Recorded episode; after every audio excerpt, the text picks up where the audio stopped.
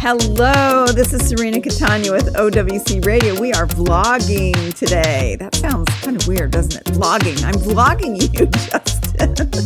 I'm, I'm into it. Vlog away. ay, ay, ay. This is awesome. It's time for OWC Radio. Tech Talk with Creatives.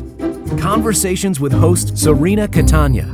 Welcome, everybody. I have Justin Thompson, who is a dear friend and has been since actually since he was a little kid. I think I met you at your mom and dad's house when you were on a trampoline and you were carrying a video camera. I don't know how old you are. I think maybe you were eight or nine or 10 and you were you had a video camera in your hand and you were jumping on the trampoline doing flips and recording the video to see what it was going to look like. And all these years later, I don't think you've changed, have you? no, it's uh, I still like jump, jumping on trampolines. Uh, so, and, uh, yeah. Let's just start and have you take a trip down memory lane and tell us what countries you've been in in the last year or two. Can you think? I mean, you can rattle them um, off. There's probably about 20 of them. there's, certainly quite a few. Um, I, like off the top of my head, uh, India, Italy, Portugal, uh, the UK, Sweden, Germany, um, France, Bali, the United States, Thailand. I'm trying to think. That's, that's what I can think of off the top of my head. so, how many frequent flyer miles do you have? Um, it's oh. never enough. It's never enough. it's never enough. Just love collecting. Yeah. Oh my goodness. Well, Justin, I'm I really I love watching the work that you're doing, and um, it's it's pretty amazing. So let's start out though. There's a company you've been involved with for a while called Moscow Misfits. Do you want to tell us about that? Yeah. So Moscow Misfits is a, a collective of originally friends um, we, despite the name, we were we most of us got to know each other in London. Some of the partners in the group are from Russia um, or grew up in Moscow. Um, and a couple of years ago, uh, we all decided to embark on this crazy adventure to shoot a feature film, um, an independent feature film in Russia. And uh, we uh, decided this film was going to be filmed in the in the Arctic Circle um, in northern Russia, uh, near Murmansk. And uh, originally, we went to the, the traditional production and, and film partners in Russia that one would go to, and they they're a handful. They're all very expensive, and they're all very set in their ways. Like you can only do this, you can't do that and um, we're a very uh, spirited and entrepreneurial group of individuals and decided hey let's try and do this on our own. Let's go let's go the hardcore route. Um, and so we made this film. And um, and then interestingly enough uh, like after we we had made the film uh, done principal photography and we were in post production we met with um, the Moscow Film Commission and, and some people, and we're showing them the material that we've done, and they said, "Oh, great! Who was your partner?" One of the big uh, one of the big film. And we said, "No, we did it ourselves," and everybody was astounded. They're like, "You guys did all of this yourselves?" And we said, "Yeah." And what we then further realized is that um, the CIS, the you know the the uh, Russian Federation and and and other Russian speaking countries they all have an incredible independent film community, but it's very scattered and there's nothing that really brings them together. Um, so then we decided we would start this festival, um, which was called FML 48, and it was the first 48 hour film festival ever created in Russia to foster the independent film community um, who where there would normally be a barrier to entry because of these you know traditional stage film groups that like to retain their power. Um, like any that doesn't happen in our business. Yeah, never, never happens. that never um, happens in our business. We, we wanted to create this festival that allowed the community to connect ultimately because we also um, for the for the award we during the awards then we had a, a two day kind of symposium where um, really top uh, film people from Russia and from outside of Russia came and spoke to filmmakers, and it was just a, a gen- generally create an organic, authentic community so that everybody could connect from that. And that's something that we want to bring more into the region. Um, so that's where kind of that's the long the long version of Moscow Misfits. Um, and then with that, we also decided, well, let's uh, we, not just stay in Russia, but we have access to really great filmmakers and content creators in general. Um, so let's bring them together and create a platform where we can then, um, you know, allow their talents to come to fruition uh, in partnership. Okay, we're going to come back to the Russian film Aquatilus shortly. But before we go there, I want to I want you specifically to tell people about a couple of your other projects. So there's one that was 35,000 feet in the air for was yes. that for Lufthansa? What was that? Uh, so one of the things that we find kind of crucial um, for the future of entertainment is immersive experiences. Uh, I think film will always be film and television will always be television, very entertaining, something really wonderful to enjoy. But we spend so much of our time looking at a screen, whether it's a computer monitor, especially now, or a handheld device, or whatever it is, uh, going to the movie theater or looking at these screens. And something that I think humanity really craves is human interaction and connection and touching and feeling and maybe having comfort zones uh, pushed. And um, so we feel that immersive entertainment is really the future. And I think the industry in general, a lot of uh, it's very much the, the direction that it's going. Um, so we've worked with um, a very talented uh, artist named Sean Rogg, who created the Waldorf Project.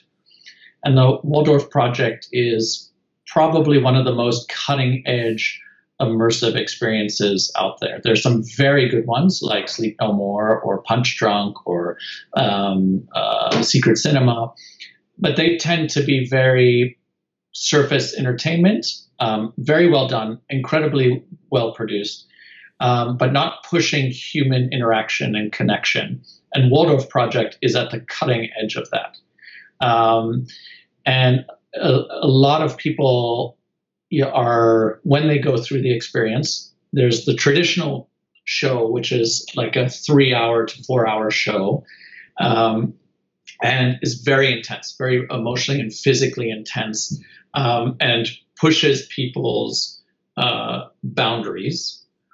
But what we're doing is a lot of empathy engineering and emotional hacking, essentially. We're creating empathy within these groups that go and experience the shows. Um, so and how are you doing that? Can you be specific so, about that? So I, I, I can't it's one of the I can't get too specific because it's a little bit of of uh, getting people into I'll say getting people into a specific mindset, taking okay. them out of their comfort zone is crucial. Okay. Right. And then there are a lot of layers and subtle things that occur from the very first connection that we have with the participant before they even come. It's a lot of very subliminal um, messaging and things like that. Mm-hmm. Um, but uh, one of uh, my great partners and friends, Vlad uh, Gorbantsov, he, he, said, "There's this incredible artist, uh, Sean, who's doing these things. I think we we should look at him and say, wow, it's we went and experienced it. We thought it's pretty cutting edge. It's fantastic. Um, let's try to bring this experience to the right wider world." And so we have then been taking um, uh, when we've been approached for certain subjects, like uh, we Wonderfruit came to us and said, "Hey, you know what? What do you think we should do?" We said, "Okay, um, there's this amazing experience. Why don't we instead of trying to connect 50 people at a time, why don't we try to connect 5,000 people in the jungles of Thailand at their festival?" And um, they were very uh, kind and they, they took the risk and they said, okay, let's bring the show. And we were the final performance for the entire festival. And we anticipated that maybe, you know, 1,500 to 2,000 people would stay at the very end of the festival and come experience it. Um, but we had a lot of messaging that kind of went throughout the festival to get people into the correct mindset. And ultimately, we had about 5,000 people, which is almost the entire audience of, of Wonderfruit, stay for the festival for the closing piece. And we shut down the entire festival. It was it was pretty Im- impressive the entire thing. Um, and we're just doing a film now, which we'll be releasing uh, a documentary on that entire process. Justin, for people who don't know, can you take a step back for a second and explain sure. what Wonderfruit is? What is it, and who goes? So, Wonderfruit is a festival in Thailand. Um, it's a fantastic uh, music, arts, and culinary um, festival. Okay. And they do it uh, outside of Bangkok um, on this uh, beautiful, beautiful jungle property. Um, and it's probably the biggest festival of its kind in Asia. Um, it's a lot of people who it's a little bit like Burning Man, but I think not quite because it's more sophisticated and it's not quite as as um, difficult an environment to be in. I was going to uh, say there's a lot more plants and less dust. yeah, exactly, exactly. but a lot more water, probably, right? Yes, a very, lot more very hot and humid.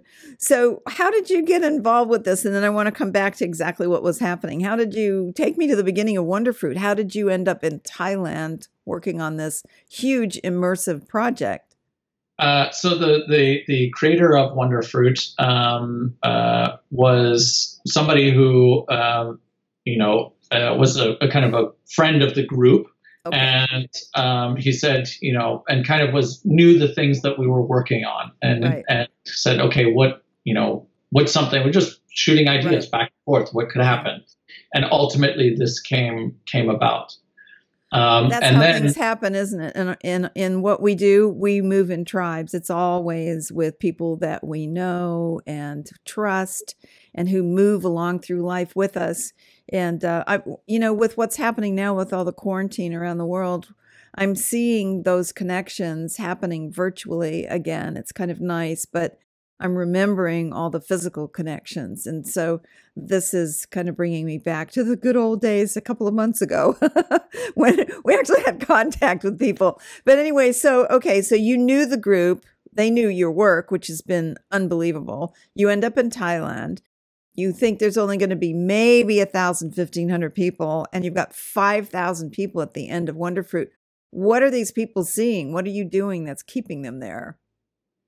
Uh, we had messaging that um, originally we had this communication that we were they had an app and it was going to be communicated to all the participants that were at, Wonderfruit that you know these were the things that were going to happen at this time and where you needed to be and all that. But unfortunately, the app crashed, and so it wasn't. We knew at that point it wasn't a reliable um, form to to communicate and to get the message out that we were going to you know, have this performance at the end and try to keep people there. So uh, we ended up doing voiceover. Uh, specifically, I ended up doing voiceover, um, and and it was perfect because in the middle of Wonderfruit, there happened to be an art installation called the Silent Room, and it's a giant 40 foot container that's completely padded as if it's a sound stage. Um, and we said, can we for use your it? nervous for, breakdown, right? Yeah, can we use it for an hour while we do some recording? App. like, yeah, sure, go ahead. You're producing this and the app is crashing, right? Oh my God. exactly. gosh. And so, so then we recorded it, and then we um, came up with uh, visual text and audible uh, that went along with the audible messaging um, on all the main stages, and they happened at different times. So, you know, it would say in 36 hours, uh, the Waldorf project will begin at the main stage. You know, uh, things like that. Right. Uh, which, uh, if if when when the documentary comes out, you'll see all of this in great detail. Um, the, the, the the mental uh, breakdowns that uh, that or not. It wasn't really actually. I have to say, it was never really a breakdown. That's one of the crucial things you about working with a good team. You don't do that, Justin. I've seen you. You have handled emergency situations on some of my projects. You do not panic. You you're like one of these people and this is why you're so valuable as a producer. You're one of these people that looks around, all hell's breaking loose. all around you. And you know, it's Murphy's Law. If something's going to go wrong, it's going to go wrong in the middle of the shoot or in the middle of the live performance or whatever you're doing. But you, I think I saw a picture of you at Wonderfruit. Oh, and there's a little fly in here. I saw a picture of you. Human connection, almost. Yeah. Oh my God. It's the fly. Now, uh, I saw a picture of you in the middle of Wonderfruit, and you're standing there with people all around you, and you've got this stern look on your face. I think that was from Wonderfruit, right? Was uh, that from yes. Wonderfruit? And you're in the middle of solving this problem anyway. So that silent room was was available, and then what happened? yeah, and it was. Um, uh, so we were able to get the message out to people mm-hmm. that know, knew that it was happening, but we had various things as as happens with production. Like, you know, um, we didn't have as many volunteers as we were told that we were going to have. We were supposed mm-hmm. to have somewhere around, I think, 100 or 150, and something like 30 showed up.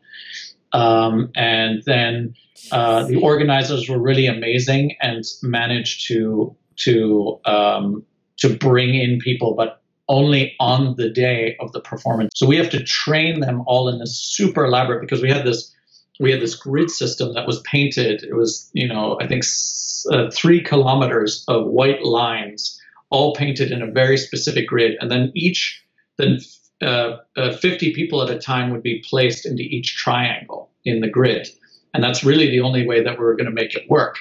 And so we had to essentially, so we decided to train the 30 that did come the, the, the days before, and they were essentially leaders, and they then uh, guided the other volunteers that came and kind of showed them how to do everything. And so it was delegating the process down. But the uh, one of the big problems that we had was I knew that for um, uh, they, the organizers, one of the crucial things is that there was no light anywhere on the entire festival. That the only light that existed was going to be at the main stage where the performance was going to happen and um, and the plan was that all the all of the uh, vendors and stage managers they were all on a WhatsApp group and they all knew that, that there was a message sent out that this was going to happen. However, I knew never to rely just on that, so I spent.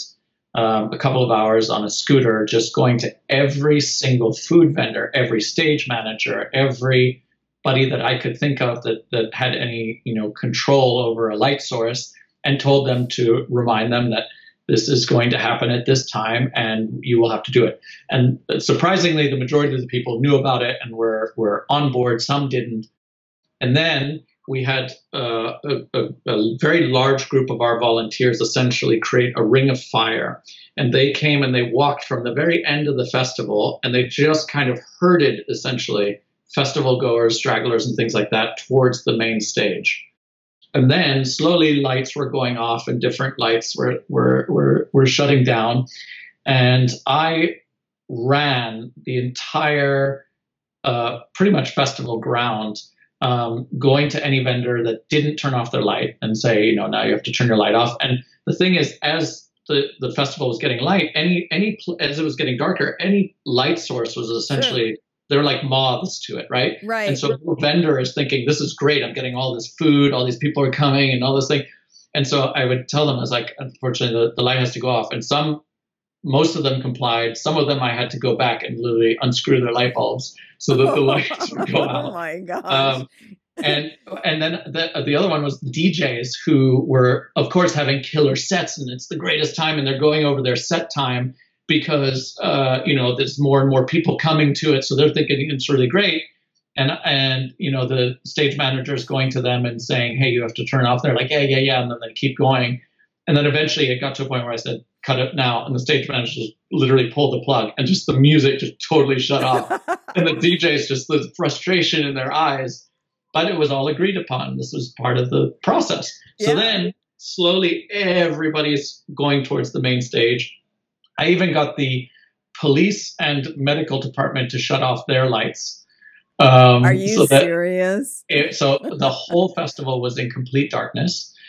Um, and uh, as I come back to the stage, I see that uh, everybody's assuming they don't know what's going to happen. They assume that it's a performance that's going to happen on the main stage. So they're all just remaining clumped at the front. And the volunteers aren't are having difficulty getting them to like disperse into the wider grid area. And so eventually, uh, and in my earpiece over the microphone, I hear like Sean, the artist, just like screaming. He's like, you know, we need to solve this. We need to solve it. And he's, you know, having a little bit of a panic attack. Um, then eventually, what I did is I, I, uh, uh, oh, and this was the other part, was because so many people had congregated, and the grass was dry and kind of had died. The grid system had been trampled on, so one couldn't oh, no. find the lines were to build. And the first thing is we had to start one triangle and then build out from it. And so the volunteers who we had in a row at the front of the stage, they're all looking at me and they and they come to me and we're like, we can't find the lines. And I said, okay, um, follow me. And I, I knew where the lines approximately were supposed to be because I'd been living this grid for the last few days. And so I forced my way through the crowd and just spread people apart. And I, that created the very first line. And from that, everybody could then start to build the lines out of, out of that line. And then, but still, everybody was kind of remaining clumped in the center. And so I just forced my way to the center of that area and I grabbed somebody's hand and I, I talked to them and I said, grab the grab the person next to you, grab their hand now and hold on to it and follow me and tell them to do the same. And so it just went down this daisy chain and I ended up just pulling back and I'm pulling and I'm assuming I'm going to take maybe five, ten people. And at one point I look back and there's about a hundred people in this chain that I'm like bringing out to the far reaches of the grid system. And from that, we were able then to have the entire grid system almost the way that we wanted it. Um, and it was fantastic. It, it was really a, a, very, very powerful moment. It was it was incredible. We filmed an entire. We had a whole film crew that that filmed it as well, um, and some really incredible uh, overhead drone shots of this grid system developing. Um, it, it was very, very powerful, and it was very nice. It was the Waldorf project is, as I said, it's a cutting edge immersive experience. It pushes people's physical and emotional boundaries. And um, people came to me, uh, you know, some, some people don't like it or don't understand it. That's perfectly okay. But the majority uh, were people who came and said that was incredible. Some people came and said, I was crying. I don't know why I was crying, but it was just such an incredible emotional experience and that those are the moments those are the things why we do all of this to have those results well you are at that point with what you're doing you're connecting the dots of the human psyche from person to person to person. And when you connect people's hearts together that's an incredible emotional experience. And some people even though they may say i didn't get it years later they're going to remember that and it will come up when it's the right time for them to remember that. I just think I think that's awesome. And what you're talking about here for people who are watching this is a typical moment when a producer is in the middle of something and everything starts to fall apart and you have somebody who knows how to fix it. That's really what you look for in in a good producer. And I've seen you do that over and over and over again. Can you talk about the oh, one I, that- I had a great teacher. you. You're like, yeah, it's, I think it's fun fixing the problems. You know, it's interesting because when everything goes really, really smoothly, it's great. But the, the ones you remember the most are the ones that were difficult and the ones where you had to fix something, you know, like, like hurricanes in the Bahamas when you have to literally circle the production trailers together on the movie Flipper and, and board the windows so that, uh, you know, you can stay alive. Those are the things you remember years later, right? Yeah, I it's, remember it's, the crew in Prague almost missing the flight home because you guys were out all night, and the limo was there to take us all to the airport. And and I'm I'm uh, yeah, that was scary. But you know what? Those are great memories. Looking back on it, those are really great memories. Those are those are certainly the ones that, that I remember.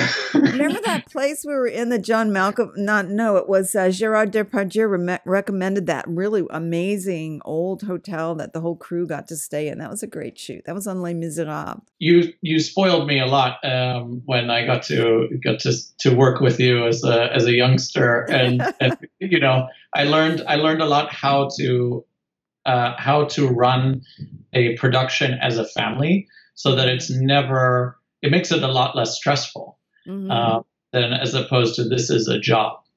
Yeah, good vibes and good food. Always have to good have good food. food. Good food and, a good place to stay too. You know, a nice place to stay, good food and good vibes, and you can you can move mountains. Can you talk about the one that you did uh, on the airline? Didn't you do a performance piece on the airlines? Um, yes. So, uh, so I, I, I, what we did was um, from the Wonderfruit uh, Festival, which was a, a, great success for for Wonderfruit because what they, you know, they wanted to ultimately retain as many um, uh, participants at, for the for the entire length of the festival as possible. Mm-hmm. And so having this kind of um, highlight experience was that they've never had so many people stay until the very end of the festival. So it was we managed to hit the, the, the parameters that they wanted. And so f- from that, then we um, were looking to do the show in Berlin, the full show. And while I was uh, talking to find sponsors or you know uh, uh, patrons for this to put on the show in in Berlin, I was talking to Lufthansa, and um, I was connected uh, to a really amazing uh, individual uh, named Sissis and Sissis Laus. And Laos, Laus, Sissis said, um, you know, I think this is maybe a little bit too cutting edge for Lufthansa, um, but I find it fascinating what you're doing. And so I asked, so what are you doing? And Sissis is um, one of the heads of uh, the Lufthansa's flying lab department, which is kind of their experimental um, arm where they kind of explore what's the future of travel, um, and they do very interesting programming where they kind of do like TED talks in the air, where they you know have uh, people come panelists and come talk about things on certain flights. And so Sissis was kind of describing the things that they're doing. I said, well, that's pretty awesome. Um, you know, we used a lot of technology and really interesting. Like for Wonderfruit, we had used VR because there was no way for the crew to be in Thailand beforehand to design the space. So we had created the entire um, staging area in virtual reality uh, beforehand in London so that the dancers could practice their movements and we could figure out timing. And when I explained that to says like, oh, that's fantastic. Maybe, you know, you and Sean should come talk about that on one of our flights. And so he said, yeah, okay, okay. So then Sean and I got together and I, I and we said, well, that sounds great, but it's kind of boring. So let's propose something else to them and see how far it goes. And so we had a conference call with a bunch of the team from Lufthansa and uh, kind of proposed, well, we can give a talk and it'll have a certain impact, but maybe if we can do like a mini performance, it'll have it'll show people exactly what we're talking about because it's hard to explain. It's really an emotional thing. Mm-hmm. It has to mm-hmm. happen in order to understand it. So Lufthansa said, okay, um, and they flew us to Frankfurt and they gave us an entire Airbus A340 on the tarmac. And they said, okay, Sean and Justin, what uh, kind of explain to us and tell us what you think you'd like to do. And uh, credit to Sean. Sean was like, okay, we're going to go in really hard and we're going to like go for like the most extreme thing that we could ever want because they're going to you say no to no to a lot of it and then we'll find some middle ground and I was like, yep, I agree. Let's go for it. So Sean, then we go in and the you know the whole team from Lufthansa is there, and we explain the whole thing. We go and Sean's going really hard about our our ultimate desires of what we'd like to do with this aircraft. And um, at the end of it, uh, they all just kind of look at each other, and then they go, "Yeah, I think we can do that." And Sean and I look at each other. We're like, really? and they're like, yeah, yeah. I think we could do, we could do that. We there are a few things we need to see technically, but I think we might be able to do it.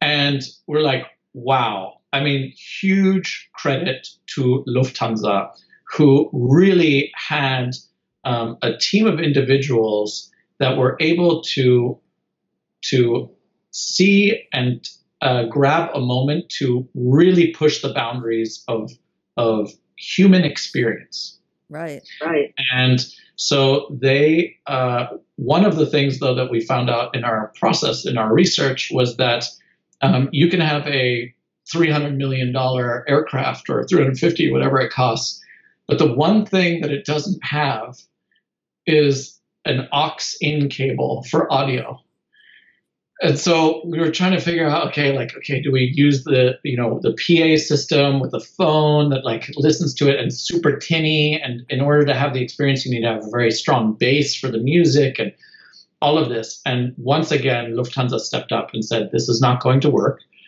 So they built in a custom sound system into the aircraft for the Oh my oh performance on the flight so that it could have the resonance and the bass that it needed in order to get people into the emotional state the the people on the flight knew that something was going to happen, Okay. but they didn't know specifically what was going to happen. Okay. Um, and um, it was in conjunction with special flight that they were doing from Frankfurt to Austin, Texas, for South by Southwest last year, and um, and we were uh, most of the other people who were on it who kind of gave talks or or, or had things they they had about five to ten minutes and our entire experience was almost an hour long. Um, and it was unbelievable the the amount of effort and the resources that Lufthansa put into our project. We had dinner with the um, head, the chief pilot for Lufthansa. He is, uh, which was an amazing thing to have because he is the final say for anything that comes down to safety. Because if it's any other pilot, there's still one pilot above him who could say, yes, it's safe or not safe to do something. But he was so intrigued by the project, he was like, I want to be a part of it. And so we had all these top uh, individuals, echelon uh, people at Lufthansa who came and were a part of this Lufthansa flight. It was it was really incredible. And we sat down, we had dinner with him the night before, and he explained all the calculations that go into everything to deal with with our performance because um, they had to calculate the amount of fuel uh, because they may have to. The, the issue with US airspace is you can't have more than two people standing at a time, technically, um, for homeland security reasons. Oh. So um, our performance had more than that because there were the performers and then myself. Everybody else was sat down. And uh, so he said, then depending if it goes a little bit longer, I have to calculate that I may have to fly longer within Canada and then cut down once you guys are finished. oh my gosh. And we had all these safety procedures because um, he said, I am not going to, I under no circumstances do I want to have to turn on the fasten seatbelt sign because that was the other thing is one of the things on our plane is we took full control of the lighting system on the whole plane. We controlled every light. And that's to understand that these are lights which have not been turned off in decades, essentially, like the no smoking light, uh, the lavatory light, the seatbelt light, having things like that being turned off and controlled is, you know, it was quite a feat. And so he says, I don't want to have to stop the performance under any circumstances, so I will allow it to get quite rough if we hit turbulence. Um, and it will be really down to your performances and performers and you to decide, you know, whether to call it off or not and um, and so we had to go through like safety procedures of if turbulence happened, like where we would grab on, and we'd essentially have to like crawl ourselves to one of the flight attendants who's strapped in, and they would strap their arms and legs over us and hold us into place until the turbulence finished. Um, it was it was a really pretty spectacular um, uh, you know experience to work with Lufthansa and and that team. So what was the content? What was the story?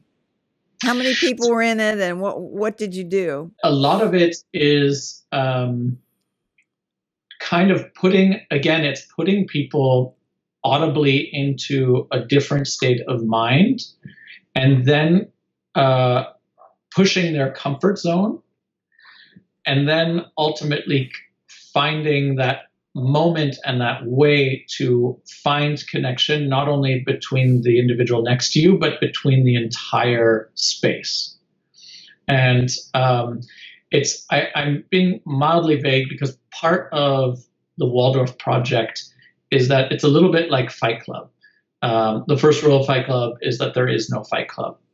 And most of the people who come and experience it don't share what they what happened to them because they don't want to spoil it for the other participants if one does and and experience right. it. Right. It's but it is one of those things where you know um, people go through it and most people are strangers and, and a story came to us where some people had gone through the experience and then they they didn't know each other and they bumped into each other uh, uh, they didn't know each other they had gone through the waldorf project together and then a year or two years later they randomly bumped into each other and they the moment they looked at each other they just started crying.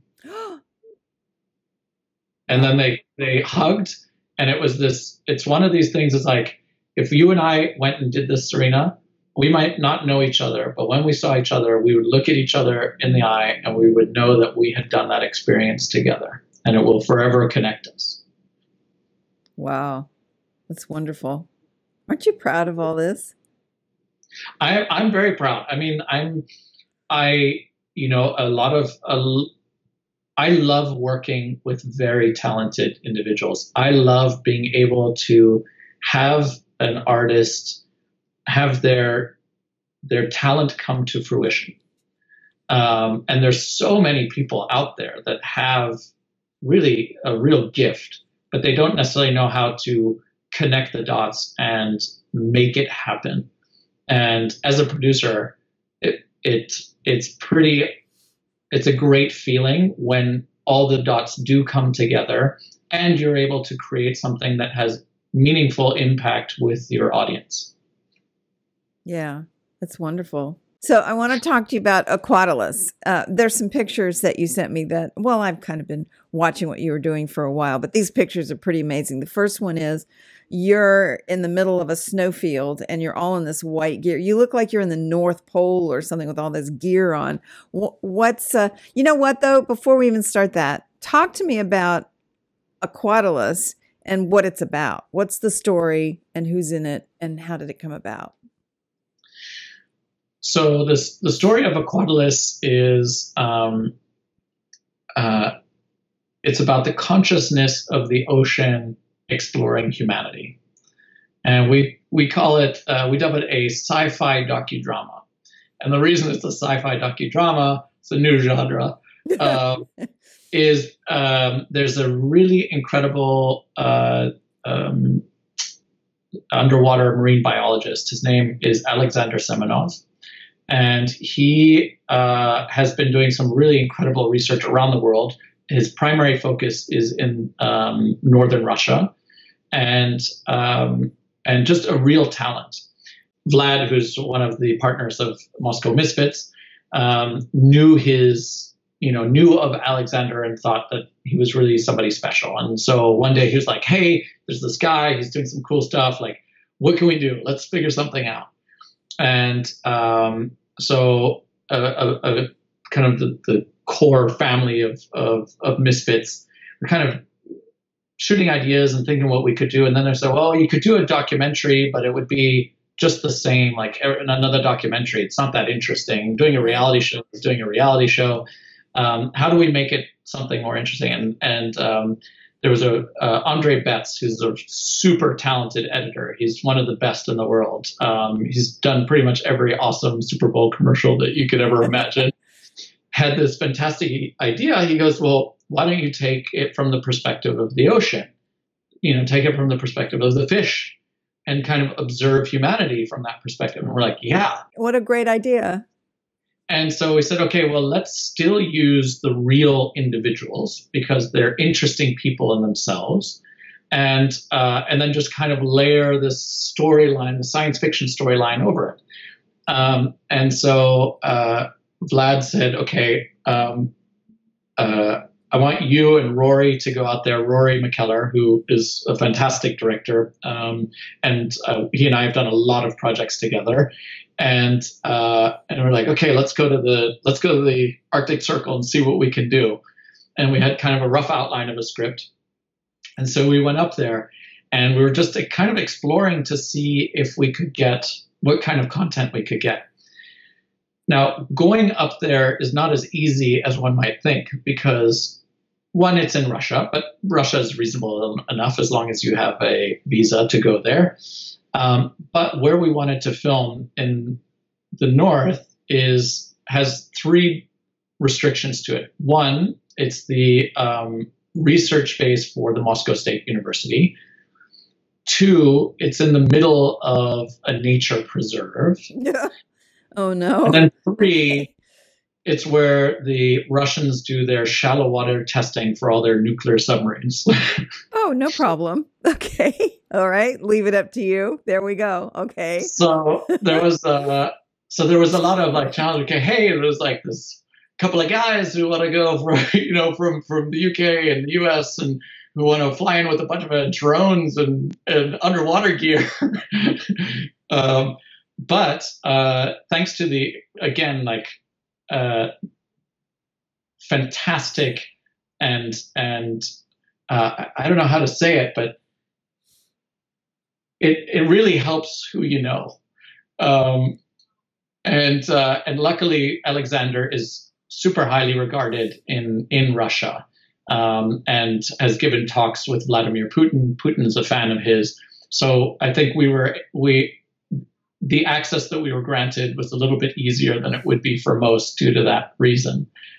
And so, anyway, we started filming this project and managed to get some really incredible footage. Um, and I have, uh, we decided to film it over multiple stages um, because we needed seasonal changes. So we filmed in the fall the first time, and then the second time we went, we filmed in the winter so you decide to film in the winter and there's this picture and you're in what's going on in this gear? Where are, are you are you getting ready to film a scene? Is that the same scene you're talking about? One of one of the great things as a producer and the joys that i find and i think maybe you find as well is that our office is often really incredible and unique locations. Yes. And that we get to experience things that most people will never ever get to see. That's right. And I have been quite fortunate over you know the many many years to have been to some of these really incredible offices uh, and with these incredible office views, but never ever have I experienced something as special and unique as when I was in northern Russia shooting this project and the vistas and the things that I saw and got to experience were incredible. Like in this image, these we're preparing to shoot a scene where uh, Alexander, the lead character, has to uh, walk through the forest and across onto this ice field. And um, the underwater tank is quite heavy, so I was carrying it for him in this in this moment. That's why I have it on my back. But uh, the suits are incredibly unique suits. They are um, done by a company which normally does their these suits for the Russian Secret Service uh, or for the Russian um, uh, like uh, uh, Spetsnaz, which are basically like Navy SEALs. Okay. And these these suits are, uh, and we were able to get a hold of them. Um, again, thanks to Vlad, who has some very good connections in Russia. Um, and these suits are rated to minus 100 and that's celsius. No okay. Oh my it's, god.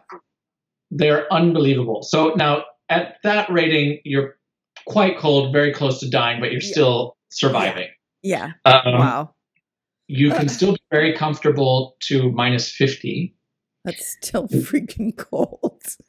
We were we were at minus 20 and like sweating inside of them because they were so warm. We would shoot 12 hour days and have no problem in the middle of the Arctic field, like just sitting. There'd be a, like some snow, a snowbank, and there's no real seats around or all. You know, we did have snowmobiles, so you know, you, you somebody else is sitting on the snowmobile, so you just sit in the snow for an hour, two hours, and be perfectly comfortable. You never get cold it's the most incredible bit of technology that I have ever experienced.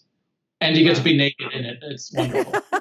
Let's talk about this one here. You're working with Rory in this scene. This and where are you there? Rory and I, that's at the Moscow State um, uh, Biological Center, um, and which normally you can only get to by boat. Uh, but when it's frozen over, you take uh, the Russian snowmobile, which is called a Buran. And um, we also took our own snowmobile um, that uh, I drove uh, in the in the camera uh, van from Moscow. We we drove all the way to St. Petersburg, picked up the uh, the the snowmobile, and then drove it to um, drove it to the north, so that we because the Burans the problem is they're very slow, um, and we wanted to have our own vehicle that could go and do location scouting very quickly, and you know uh, just have some autonomy, and it turned out to be crucial um, because it was, uh, yeah, it, there was a moment when I had to take uh, one of the actors, had to go back early. And so I had to basically leave. We left in the middle of the darkness and just a little bit of snow falling. And then we kind of cut through the wooded area where the station is. And then you get to the water's edge and then all I remember was total blackness, and the only thing you see is where your headlight is. And then the single track from the day before of where we had come to basically drive to this, you know, little fishing village where then there's a car waiting to then drive you five hours to Murmansk to then fly you to where you need to go. So I go through the darkness, and I uh, we managed to find the way there, just following the tracks, and we get there. Um, and then on the way back, the sun was slowly rising and I could just see the total whiteness, uh, you know, the white crisp edge. And I was just had this track in front of me and I was just going flat out as fast as I could on the snowmobile and uh, managed to set the world record for the Moscow State Research Facility because normally it takes about 45 minutes to an hour with a snowmobile to get there. Uh, I managed to do it in 23 minutes. Uh, Oh my gosh. Okay. All right. Well, I'm not um, surprised. You and I both like racing. You, and so, you. and so, but it was, but it was fascinating because I remember when it was dark, you couldn't see anything, and you're just following the track. And I was kind of like, I think I know where I am. I kind of have an idea. A few days later, something similar happened, but I had to leave a little bit later, so it wasn't quite in the darkness when I had to bring somebody back to the fishing village, and it had snowed in the night. And so when I come out of the, the, the tree line to get onto the ice, there's no tracks. There's nothing. And all I'm thinking to myself is like, if this had been in the darkness, I would have had no clue where I was going. I would have been completely lost and not known where to do it. But luckily, there was enough light that I I knew where the landmarks were and where to kind of point and just hold on for dear life until you got there. Um, so it's a very unforgiving environment. If you make one mistake, then it's curtains. You're nuts. You're just nuts. Oh my goodness. How long did it take you to shoot all these scenes for Aquatilis? Um, we we had three shooting uh, times. The the first one was more almost just a test to see what can we get, would it work, what kind of you know because we're working with non actors, what kind of performances would we be able to get out of them um, is very very you know challenging. Also doing it in because it's all in Russian. It's not in English. I don't speak Russian other than a few phrases, um, and uh, Rory doesn't speak any Russian, so that was an added challenge. Um, so that was uh, the the first test was about 14 days in all. The second winter shoot um, was uh, three weeks um, because we also had big location changes. We shot in Moscow and in the north. Um, and then we did a final shoot, a main shoot, which was about four weeks, mm-hmm. um, where we got the, the brunt of the story. And that was again uh, in the fall. I'm sitting here thinking, I remember shooting in, in, in Prague and it was 20 below Fahrenheit and the batteries were dying um, what cameras were you using and how did you manage the equipment in that? It's really a hostile environment. I mean, it's beautiful, but it's for filming. Uh, that kind of extreme cold is really, really difficult. So, how did you manage all of that? Especially for batteries, you're totally right. It's an incredibly challenging environment. Um, so we shot on uh, Red Dragon. We had these fantastic anamorphic lenses, which were old, old glass Russian, beautiful And um, funny enough, uh, kind of on a side note, we we shot with them originally, and then we said, okay, uh, just to do the test shoot. And then when we went back, we're like, well, let's take some some more modern glass. I think it'll be much better. And we were shooting with them, and the first week we're like, this does not look as good. This is this is just it just is flat, super super flat. And so we actually ended up. Um, we have an amazing uh, uh, production manager, um, Julia Fruchtenbein. She managed to get new lenses. Her mother picked them up in Moscow, flew to Murmansk, drove five hours. I then took a boat all the way to the shore um, for it's another uh, hour and a half of the boat through a storm and picked it up. And we literally we only lost 12 hours in the entire process, and we had totally new lenses and and saved the look of the film. It was a hard decision to make, but Rory and I, it was imperative because the easier choice would have been saying, okay, we'll just deal with it and fix it in post, quote unquote. But the fact is, it's going to be more expensive in the end to try to fix something like that in post. Mm-hmm. Um, when it's the true texture and visual connection that you're having with your audience member. And so it's as an important, I think, as a, as a producer, you have to be able to take the, the, the tough decisions as long as it's uh, helping your story and helping the ultimate vision um, have a better voice. But this is how you and Roy work so well together, you know, because he primarily directs and you primarily produce, right? Am I yes. right about this? It's really hard, and I know it's been hard for me in the past sometimes when I'm directing and I have a producer that doesn't understand the creative. And, you know, you hear about those classic arguments between the director's unit and the production unit when you get into, well, that's going to cost too much money, or no, we can't wait 12 hours, we have to keep shooting. The difference between what you and Rory have and a lot of other productions don't have is a camaraderie and an understanding because you're an incredibly creative person too. And Rory has also produced. So the two of you understand each other's jobs. I think that's just so important when you're perfectionist, perfectionism is also part of it.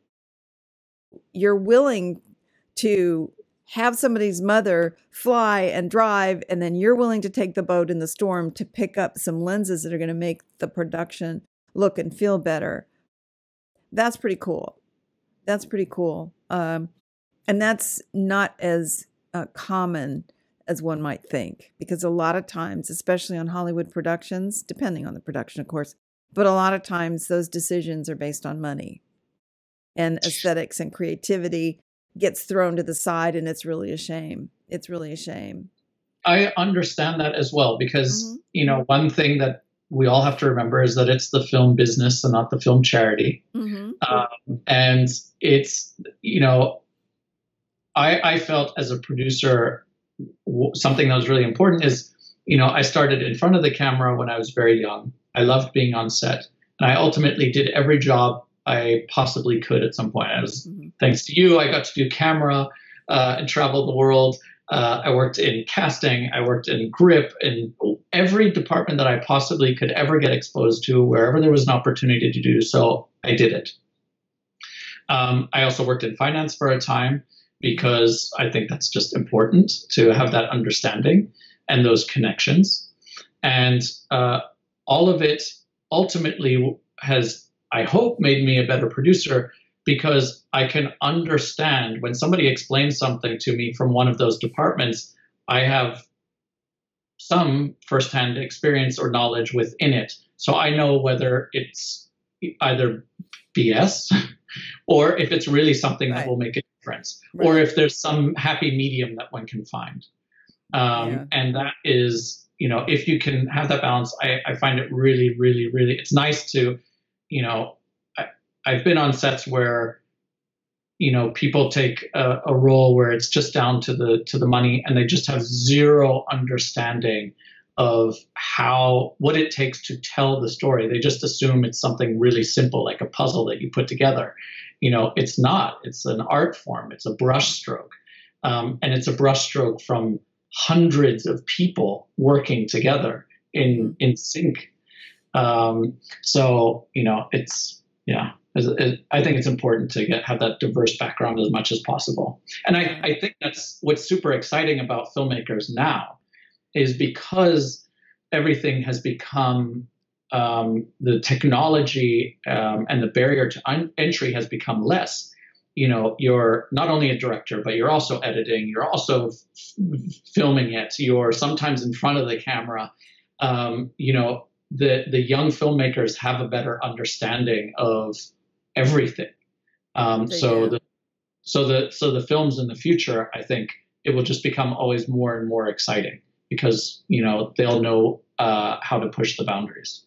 And they they take the risks. Absolutely. Let's finish talking about the technical side. Sound and camera and lighting and then post and managing media. So talk about that some more. Um, so shooting in those cold conditions um, was interesting uh, the cameras held up very well. We knew to take extra batteries because your constant your your battery reduction is you know the lifespan is 50% if that right? Did you keep them in uh, your suits? How'd you keep them warm? Yes. So the first ac and and the camera crews each they would take batteries and they put them under their arms inside and they would just hold onto them inside okay, their and then they're sweating. So yeah. you, got, you got moisture in there it was it was explosive. um, Hand me a battery. but it was, um, but it worked, and and yeah. um, it was it was very exciting. And then not only that, but we're also filming underwater, um, under the ice sheet. You know the technicalities Ooh. that go into that, where you're, Ooh. you know, you have to cut a triangle into the thing and then have them go under, and you know, this these guys, the underwater team, Alexander and his team, were taking risks that are, you know, one of the first rules is that you never, you know, go under the ice without having a, a rope attached to you, so that you could, if you become disoriented, you know where to go in the back. But it, you know, one of the things that they said, well, it'll be very difficult to get rid of it in post with the rope, so I'll just go without the rope. and we're like, we don't like oh. only under if you feel comfortable. And these guys are super pro. I mean, these guys that they live underwater year round. Yeah. Um, I'm sorry, so they, just the thought of it, just the thought of it makes me claustrophobic. I can't even I can't even imagine doing that. Anyway, go and, ahead. I interrupted you. And and normally you're really only you know it, a, a dive underwater at that temperature is about 45 minutes, and these guys were down there for an hour and a half. Um, I mean, these are tough, tough, strong, you know, emotionally and physically individuals in order to, to capture the footage that, that we that we needed. It was spectacular. How are you communicating with them when they're uh, over there? So we would uh, we did we choreographed everything uh, above water, and then they had uh, we Rory would sketch out um, the shots that we needed in the framings, and then um, would just leave it to to to their talents to and they would go down and they it was incredible. And then we would look at the footage uh, rory and i would look at the footage in the evening and it was always great. It was always spectacular. Did you have a visual on them when they were down there? I mean i'm i'm imagining if you're wondering whether or not they're dead down there i mean that's scary Um, we did make sure that the camera, uh, the the camera person always had a rope attached to them, um, and it was really just uh, Alexander when he was swimming okay. alone under the ice. Okay. Um, so if there were any issues, then the camera person would tug, and I was on the other end holding it, and then the the, the um, follow-on divers would go down to try to get um, whoever was having an issue. Talk to me about the drone shots. Did you have any problems with the drone? Uh, we did. Uh, That's a loaded question because I know you did. Can you talk about that? um, so we had uh, uh um, we lost one drone, unfortunately, um, and uh, I I was unfortunately at the controls of it. Now we don't know if, if it's for one of two reasons. Um, we believe that it may have been from uh, because the, the batteries just died. It literally yeah. went from 50% to zero and there wasn't enough time for the for the drone to get back Yeah, and that's what happens in those extreme weather conditions. You don't get a warning when the battery's going to die. It just all of a sudden says, "Okay, I'm cold. I'm out of here. Goodbye," and it's gone. exactly and it dropped and unfortunately it dropped into the water just miss, missing the shore and it was a high current area and so the guys were amazing That they went and spent an hour two hours under there just going back and forth to see if they could find the drone because there was some really incredible there was a particular shot that was really amazing. Um, and then uh, when we looked at the playback because the dji has um, uh, you know you can actually see all the parameters when it's still working on your handheld um, actually there was quite a bit of battery still left and it really dropped out and so we're not sure if maybe the drone was flying higher than it should have and may have been um, uh, kindly removed from the sky because we were we were checked everywhere we went from Moscow to to the north. Uh, every train station, um, somebody from uh, FSB, which is the CIA and FBI rolled into one, would come and make sure that uh, that we were there, um, and and it was and that you weren't wandering around spying. exactly, exactly. Wow. So we'll never know. We uh, it's probably the battery, but it may not have been. Um, so unfortunately, we, we did lose one drone.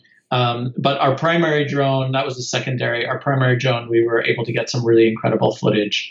Um, and uh, yeah, it was, you know, crucial. It was really crucial. I mean, you know, it's difficult when you're having a snow blizzard and you're having a very steady shot and getting orientation when everything's just white around you. Um, it's impossible. It's yeah. almost impossible. It's really. No, I've driven in blizzards uh, where you have a complete whiteout and you lose all sense of where you are. You have no idea what's up, what's down, what's left, right. Yeah, it's pretty, pretty, pretty scary stuff. It's so, like being in a bad relationship. Yeah. uh, we, neither of us have ever had anything like that. Nobody ever has bad relationships. Well, I like the idea that your key character, Alex, plays a marine biologist who is entered into by this psyche from the ocean and starts seeing things from the POV of the ocean. It's really something completely different. What stage is the film in now? Um, we're in post production now. Mm-hmm. And um, you know, it's uh, when you're an independent film, it's not the easiest process. It's a little bit slower when you don't have all the resources one would love to have. How are you handling this quarantine too? So, where's the editing happening? So uh, editing has happened at my place, um, uh, or also um, in Kiev, uh, because Vlad, uh, who's the main visionary of this project, mm-hmm. he's in in Kiev, um, and uh, and then Rory is in the UK. Mm-hmm. And uh, so we're all kind of spread out. The, the wonderful thing about this quarantine is that it's not really that different to how I would be working anyway, because you know all the projects that I, you know, I'm working on are in post anyway. So I'd be sitting in front of a computer. I just happen to be doing it at home as opposed to somewhere else. So what are you editing on? What NLE are you using? And what kind of equipment do you have around you? So for Aquatilis, all the post, the editing is being done in Avid. Uh, just because it's really for feature film, it is the standard. I for all the other projects that I do, anything that I, all the fashion film stuff that I shoot with Daniela Midenge or whatever is always Premiere. Anything that I edit personally is going to be in Premiere. But uh, but if you are doing anything of you know real feature feature film status, um, kind of across the board, anyone in Hollywood that you deal with, it's much preferred if it's in Avid. We were very fortunate. Uh, Dolby came to us and um, they want to do Dolby Atmos for the project, and they think it's really an exciting thing. So we're kind of have been in talks, and they said, "Oh, so you know, are you in Premiere?" And we're like, "No, we're in Avid." And they're like, "Great! So this is it makes it so much easier for us." Oh, really? So, okay. So you've got all this media. You're shooting. You you shot on the on the red using the analog lenses, right, that have been adapted to digital because they have to be specially adapted for that I really want to see a picture of that stuff. I actually want to try to shoot with it. That would be awesome. And then you're cutting on Avid. What are you using in terms of storage for media and hard drives and all that kind of stuff? Um, we use different manufacturers. Um, I personally use OWC drives, um, and uh, you know I have I have a lot of them, um, and they're great. They're just super resilient. They last forever. And if there's ever any support issue, which I haven't had, but others have told me that they have an incredible response from the OWC team, which is really rare. I don't think that, that you get that from a lot of manufacturers. No, you get one of those recorded messages and you have to dial one, two, and three, five times before you finally get to another recording that tells you the office is closed. That doesn't happen at OWC. I, you know what I actually love is I love like um here I think I have like I have this is one of the older ones, but I love having this on set because you know everybody whenever I'm shooting something, you know they're you know they're like they're they're used to seeing certain hard drives there, and then they see these and they like what is that? I want to know. That looks like a spaceship, you know. and so I tell them what it is, and they're like, "Well, this is incredible." Yeah. Um, and so it really is. You know, it, it's it's funny because a lot of clients for fashion stuff, you know, they don't really know the technology. Everybody in in the you know in the film industry knows OWC or has worked with them or or um, is looking to work with them and but the clients don't necessarily know it and so they're like oh who is this they love it and it's interesting how like design is really important. Yeah. You know, you look at you you know not only having a quality, you know, uh, you can have a great engine in a car, but if you don't have a nice design on the outside, nobody's going to care about it, right? Yeah. And OWC has done like this really great job of like having this super engine with like a super sexy design on the outside, um, and uh, it's a great combination of the two. Well, I'm glad you're using OWC drives because they sponsor this show. So it's oh, really oh, nice that we're compatible. this is also a great moment. Actually, you reminded me. I really do need to say thank you to OWC for sponsoring this and for giving me the chance to talk to, to people like you.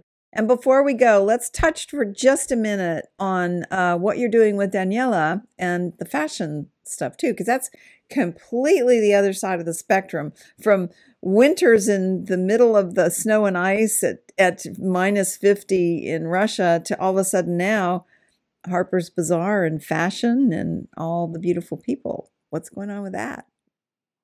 Uh, so I'm very fortunate to work with an incredible photographer, Daniela Midenge. Um, and she's also an amazing director. Um, and she uh, she's one of the top fashion photographers. Um, and now, like, we've known each other for a number of years and, you know, started to, she's doing more and more film. And uh, we love working together. We understand each other very, very well.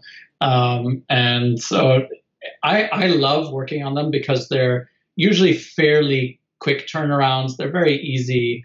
You know, it's like beautiful location, beautiful you know subjects beautiful lighting beautiful music it's not it's not rocket science um, and especially when you're doing post it's really nice to look at something beautiful for hours and hours on end. i love it well yeah so uh, justin this is this is awesome. This is awesome. I'm glad to see you're doing so many wonderful things. Anything else that you want to tell people about before we go? Oh where do people go to find out more about you and these various projects? Um, well, the best place would be to go to moscowmisfits.com.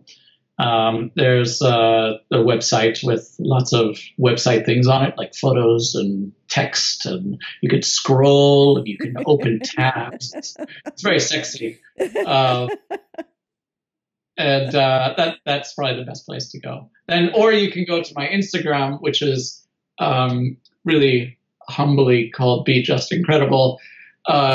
And uh, there you can follow the adventure. I always like to post my various shenanigans. Yeah, you're always up to something crazy. I love it. Well, congratulations on everything you're doing.